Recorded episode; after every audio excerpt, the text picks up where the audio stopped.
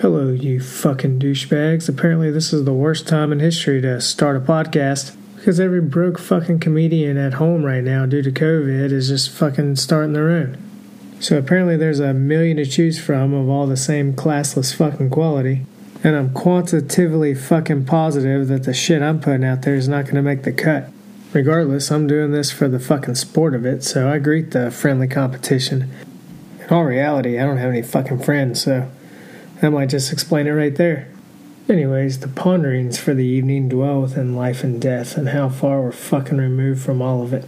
You see, for eons, men took life, whether they were waging war or hunting and gathering or any of that other fucking shit. And women, the caretakers, are the givers of life. And the two are like the yin and yang, you know, the fucking alpha and omega. Like, you can't have one without the other light and dark. So my thoughts naturally went to maybe that's how this all works. You know, you can't have one without the other. That's why they complement. You see, I physically want to choke a motherfucker out about three times a day, but I, but I fill and surround myself with only positive shit. And my wife, on the other hand, is a fucking ray of sunshine, and she listens to those true crime shows where they're talking about fucking raping babies and fucking dogs and shit. And I, I'm like, why would you even want to listen to that? The point I'm making is maybe it's about the complement. Perhaps we seek or entertain ourselves with what we're not.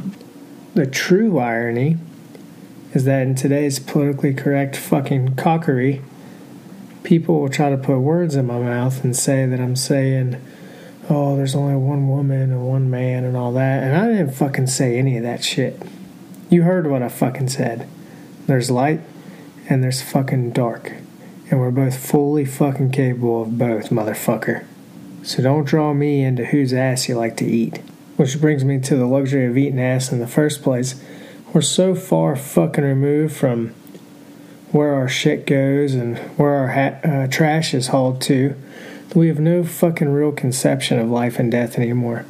I mean, people get fucking upset over celebrities dying. What do you think? They're just gonna fucking live forever? I mean, how fucking little do you have going on in your day that your major concern is who fucking has fake implants and what sports team is fucking jerking off in the locker room? It makes no fucking sense. I mean, we're so dumb and so fucking fat. There's an entire industry of people making money off motivation. Fuck that motherfucker. This is a fucking fuck how you feel kind of show. You fucking feel that? This is a get the fuck out of bed, you fat fuck kind of show. This is a turn off the goddamn TV and get a fucking job, you lazy piece of shit kind of show. Eat, fuck, kill. Watch, rinse, repeat all fucking day, baby. Anyways, I just need to get that off my chest because uh, society infuriates me and I'm glad I don't fit into this fucking classless debauchery.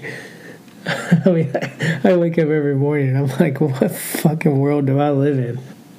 Truth be told, I don't know what kind of world it is now, but I know the one I'm fucking turning it into. Praise be to thee, a goddamn heathen.